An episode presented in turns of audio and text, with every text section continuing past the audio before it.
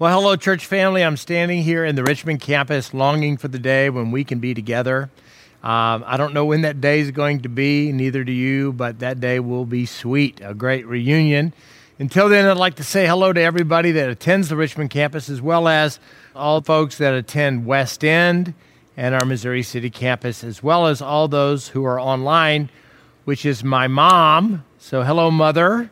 Hope you're having a great summer in cool mountains of western Maryland. And I also want to say hi to my new friend Deanie, who watches every week from Fayetteville, Arkansas. So, Deanie, I hope you feel blessed and um, I hope you feel encouraged by today's talk. We're in a series called, um, what's the series called? It's called Not What You Think. There it is. Not what you think. See, I have a hard time remembering as I've grown in my 50s here. I'm in my middle 50s now. I have a hard time remembering stuff.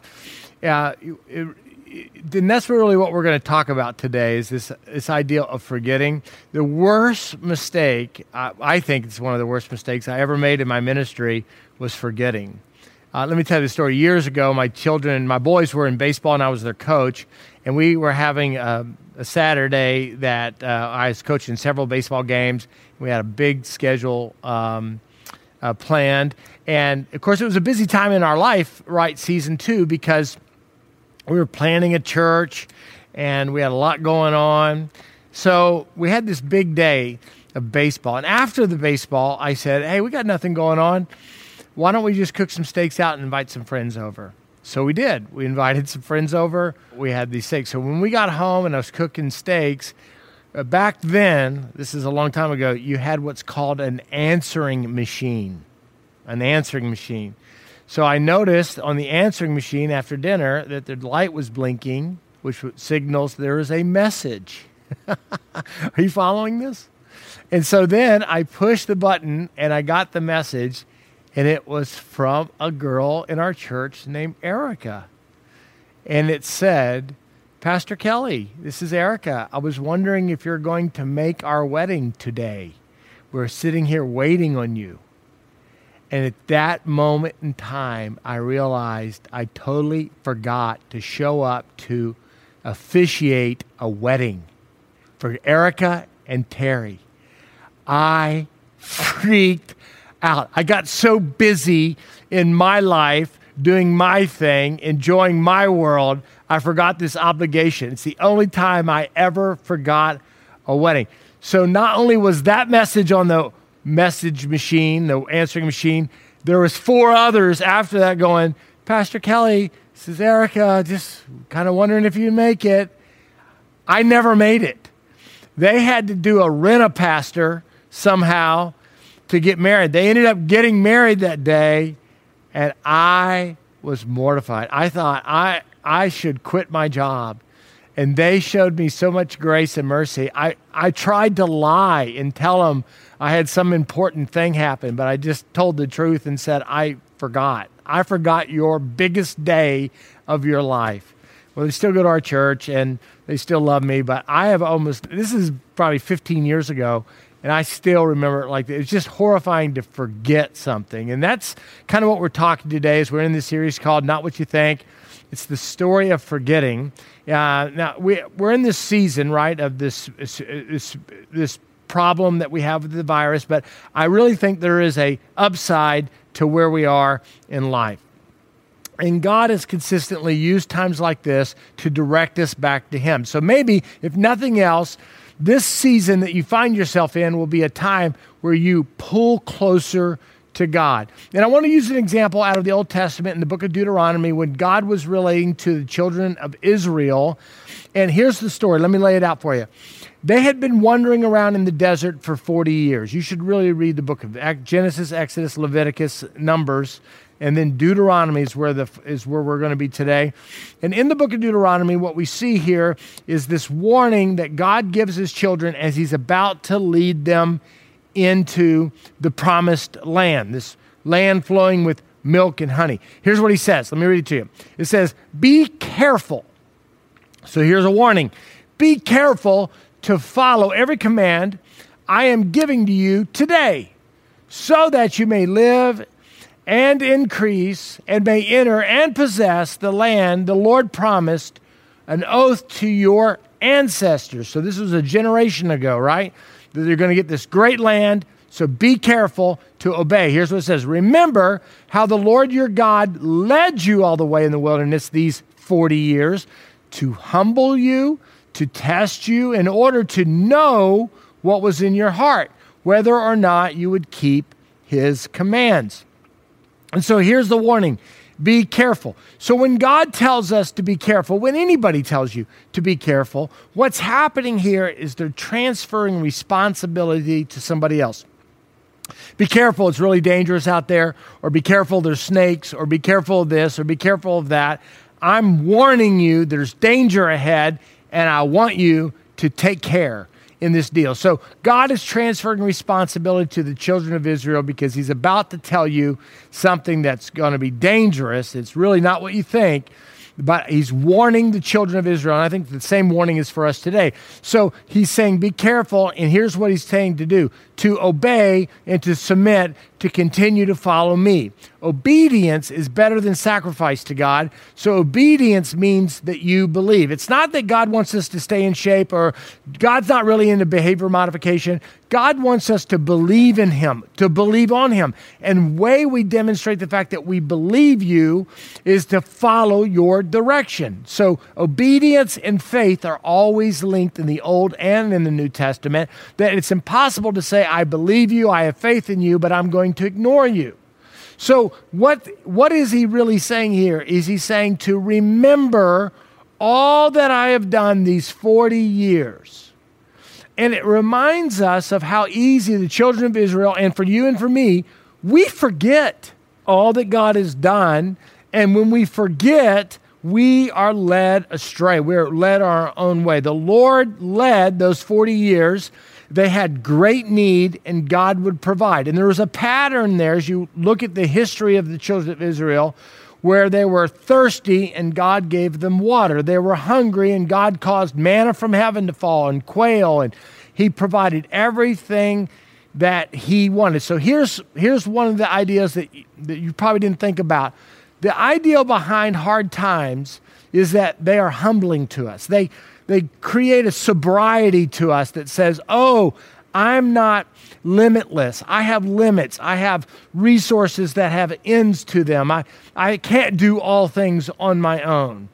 And when we, when we forget this, we are filled with pride. And pride is the reason we forget our need for God. And God wants to warn us today, even in the midst of our difficulty, that we need Him. So be careful you need God much more than you think you need God. Now, here's the thing about humility that's important. I don't know if you thought about this or not, but you can't just decide to be humble. You can't just wake up today and go, you know what, today, today I think I'll be humble. You can decide to be disciplined. You can decide uh, to be uh, to be caring, to to think about others, to do nice things. But it's really hard to say, I'm just going to be humble today uh, because humility comes as a result of difficult circumstances in your life. Humility is a result of hardship because humility gives context to you or your limitations or your need. So we often say following Christ makes your life better and makes you better at life. And the reason following Jesus Christ makes your life better, makes you better at life, is because there's this promise, right? And the promise is that if you'll follow him, you'll have this context to your life that says, God is good, God is great, God is limited, uh, not limited, but I am. So, verse 3, humility is mentioned here in Deuteronomy chapter 8. It says, He humbled you that the purpose of 40 years of wandering around in the desert is to give your life context. That's a long time. We're all hoping that this pandemic doesn't last 40 years, right? But in the trouble that we find ourselves in, we are humbled. He humbled you, He causing you to hunger and then feeding you with manna, which neither you nor your ancestors had known, to teach you that man does not live on bread alone but on every word that comes from the mouth of the Lord. God is saying here that life is more than physical, which is bread, right? And, and there's a bigger story going on. There's this scripture. This is the scripture that Jesus used when he was tempted by the, the devil in the desert. Remember, the devil, uh, when Jesus hungered, wanted him to turn stones into bread. And Jesus quotes this scripture out of Deuteronomy chapter 8 that says, Hey, listen, man does not live by bread alone. There's more going on in our physical story than the material things in our life. But we live by every word, spiritual, spiritual life, every word, and not every feeling or every desire that we have. In fact, uh, famous theologian Charles Spurgeon said this You have never received spiritual life by your own feelings. It was when you believed God's word that you lived. And you will never get an increase of spiritual life and growing grace by your own feelings or on your own doings. It must still be by your believing the promises and the feeding on the word. I think that's the ideal here is that in the desert, the children of Israel were forced to rely on God for their daily provisions. And it's in that context that God told them that man does not live by bread alone, but by every word that comes from God. So, why was God warning his children to be careful and to remember? Because after 40 years, there was a good day coming. There was a day coming that was going to be amazing, a day when God was going to fulfill his promise and bring the children of Israel into this promised land. And the good times were about to roll. In fact, read about it. It says in verse 7 For the Lord your God is bringing you into a good land, a land with brooks and streams and deep springs gushing out into the valleys and hills, a land with wheat and barley and vines and fig trees and pomegranates and olive oil and honey, a, a, land where bread will not be scarce and you will lack nothing. What a promised land. A land where the rocks are iron and you can dig copper out of the hills. A beautiful land, a land that is rich for food and provides metals for manufacturing. I mean, this is a, a land that is amazing. Now, this is not what we think. Now, if we're going to be warned about something, it's like warning, there's danger there. Be careful. Don't go there. You're going to get hurt. But God's warning about good times. This is not what we think. Uh, we, we tend to believe that if we had this amazing gift from God, this promised land that was rich in all the resources that we needed, that we'd be grateful and that we would never forget that God had blessed us so much.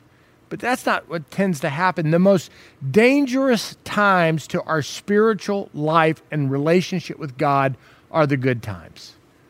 This is why God, this is why Jesus is, uh, says that it's more difficult for a rich man to get into heaven because he doesn't see his need for a savior.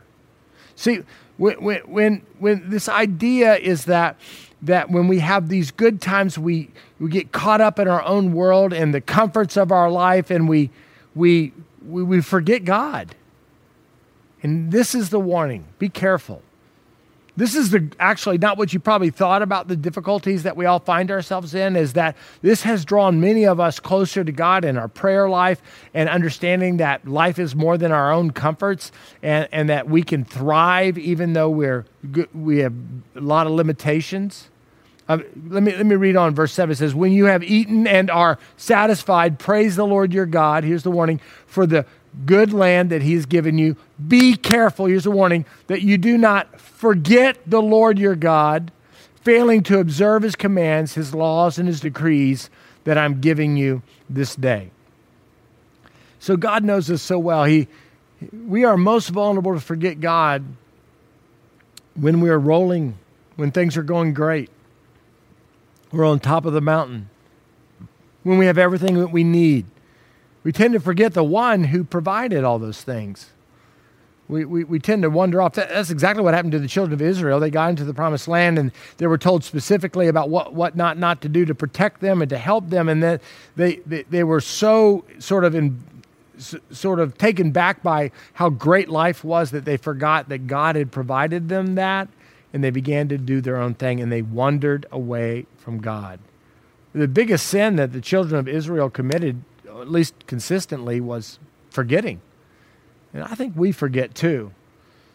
You know, so it's possible that we have this long history with God and we receive these amazing blessings from God and these amazing provisions from God and uh, a place to call our own. Uh, think, just look around your own place where you, where you live. If you sleep with a roof over your head and you have a meal to eat, you're blessed. But it's possible to have all these things and forget that God brought it all together for us. This is called the this is called pride or arrogance and pride or arrogance often allows us to forget our need for God because we feel like that we're doing it on our own. I think this is the big deception of the of the devil himself is is to allow you to forget God, not turning away from God. Is just you just forget your need for God. So when a crisis comes into our lives, it's it's important to remember, oh my goodness, I'm not as in control as I thought I was, and I need God much more than I thought I did. So we have to come to grips with our limitations and we have to recognize our need for God who has no limitations. So here's some things that are mentioned to the children of Israel that I think we struggle with that cause us to forget to God. See if you can relate. One is wealth. We are warned over and over again about the love of money because wealth causes us to forget God. It's it's not that God doesn't want us to have money or to be wealthy. It's just that He doesn't want to re- be replaced in our lives by money. Success, um, getting people to think that you're great, you know, to have the applause of the world and lose the attention of God. And we pursue success in this Western culture in a way that causes us oftentimes to idolize success, power, control causes us to forget God because we want to obtain power and we want to have the power because it gives us this false sense of being in charge or being in control. And another one that's kind of linked to success and power is achievement. And we have this bad habit of putting our sense of self worth into what I do instead of who I am. That I was created in the image of God and God sees worth in me and He so loved me that He gave a Son for me that I could have a relationship with my Creator. And the reality is, I am not what I do. God's created value in me regardless of how successful I am. So, achievement has to be careful. Now, this is typically a list of things that we hope for in life. That's why I'm thinking this is not what we think. There, there's actually nothing wrong with anything on this list. But the warning here is that these good things that are really morally neutral can allow the pride of life to creep in and easily forget where we come from and who we are in Christ. That we are God's children, that everything comes from Him. Romans 11 says this everything comes from Him and exists by His power and is intended for His glory. All glory to Him forever. Everything comes from Him. So we often forget. And it takes a crisis or takes running up against our limitations to remember how desperate we are that we need God.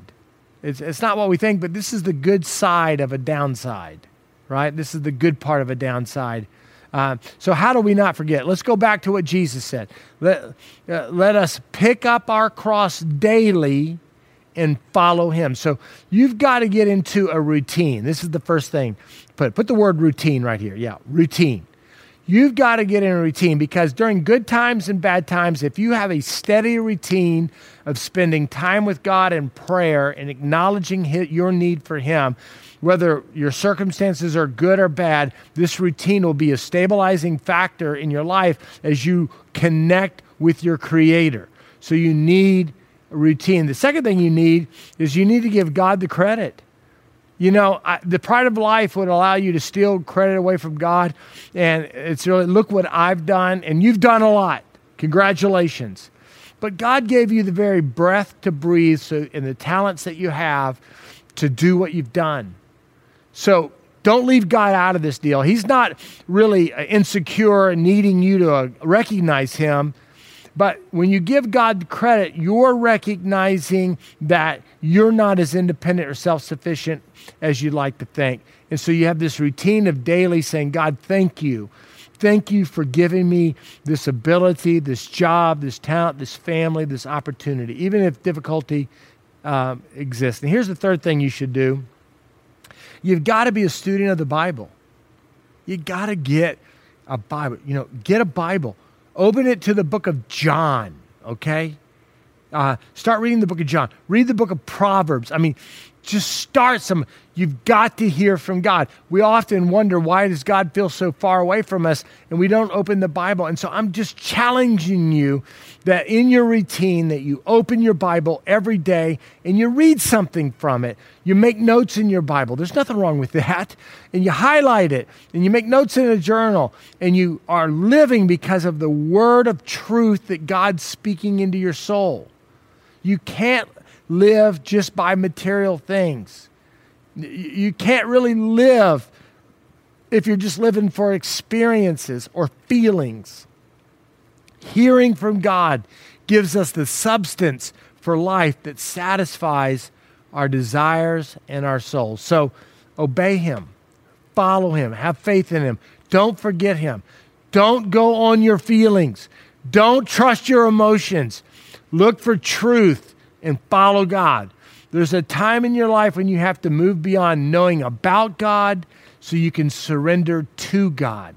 So listen for his voice. I believe, and it's backed up in Scripture, read it for yourself. Pride is the greatest danger in the Christian life. And pride happens when we forget we need God. So be careful. Don't you forget. Don't get caught up in your own life and your own desires that you forget God. Draw close to Him today, get a routine, obey Him, give Him credit, and get into God's Word. I'm sure that will encourage you. Let's pray together. Will you pray with me? Father in heaven, thank you that we need you, that you built us not to be independent or self sufficient, but you built us to depend on you. And you've warned us today not to forget you, and we confess the sin of forgetting. We often forget you, especially when times are good, when money's in the bank and everybody's happy and the job's going good and we're getting more and more and more and more. We thank you, but we forget you.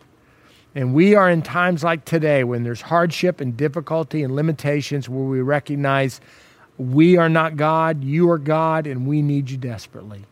So we pray we'd get into a routine and open your word, that we would not live just by material things, but from every word that proceeds from your mouth to our hearts, that we would absorb it, assimilate it, and obey it. We thank you for life that you've given us, and we just confess our need for you. In Jesus' name, amen. Well, God bless you. I hope you have a great week.